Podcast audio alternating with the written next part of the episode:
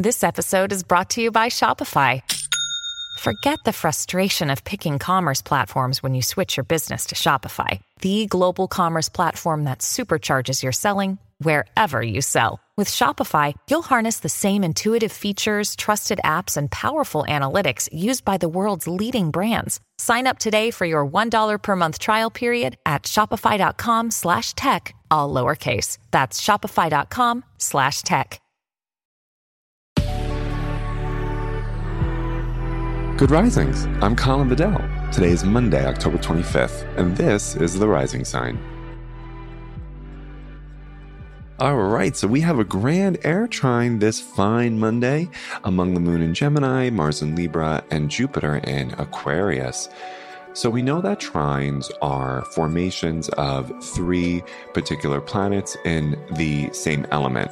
And so today we have a grand air trine in Gemini, Libra, and Aquarius, right? So all three air signs are forming a supportive distance among each other in the planets Moon, Mars, and Jupiter. And I'm just sort of going to speak spontaneously here because that's what the grand air trine would have us do, right? So we are just a few days in Scorpio season, and Scorpio really allows us to understand how so much of what we have in common emotionally with other people is related to pain and joy, right? A lot of us have fears about our own joy, and some of us even have fears around thinking we're the only one, or we think we're the only one who has a particular pain point about this. You know, so much of our emotional state is related to our common humanity, to our shared humanity, right? And I think, given the fact that we have a grand air trine today, which is all about communication and cognition and perception, I would really love for us to think about emotions differently.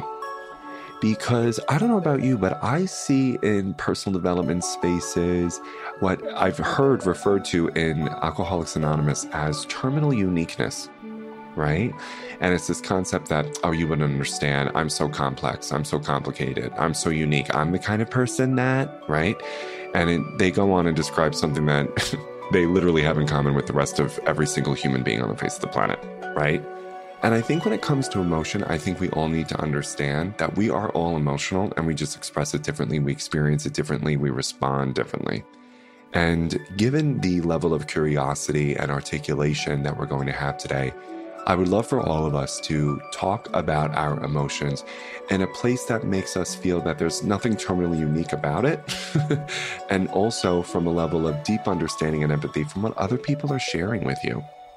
And I think that what that will do is it could make us less afraid of our own joy and it would make us have less shame about emotions that we're experiencing, thinking we're the only ones, because we're not. I can't tell you how relieved I was to know that other people are feeling overwhelmed by certain levels of communication with other people, right? Because we have been so digital since the pandemic started. And I have certainly felt overwhelmed by emails, texts, calls, Zoom rooms, DMs, this and that, and blah, blah, blah. And I've lost proper communication consistency with other people because I've just been so emotionally overwhelmed by it. And I thought I was terminally unique on that. And no, I wasn't. Everyone else was sort of feeling the same way like, yeah, I'm really struggling to make sure that I'm keeping in touch and being more intentional about communication because it's all bleeding together in this ugly tie dye pattern. And I just don't know who I'm communicating with, where, when, and why. I'm losing, you know, real regulation about that. And that felt so good just to know that I wasn't alone in that. And I'm sure there are other things that you may feel that you're alone with, but you're not. And I would love for you to actually open up about that and talk about that today, and especially around people who have demonstrated qualified empathy with you in the past. So I hope that's helpful.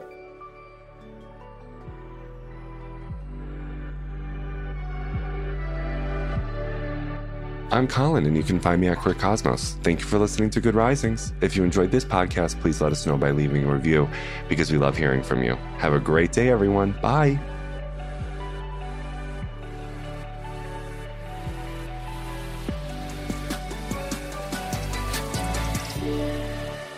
Good Risings is presented by Cavalry Audio.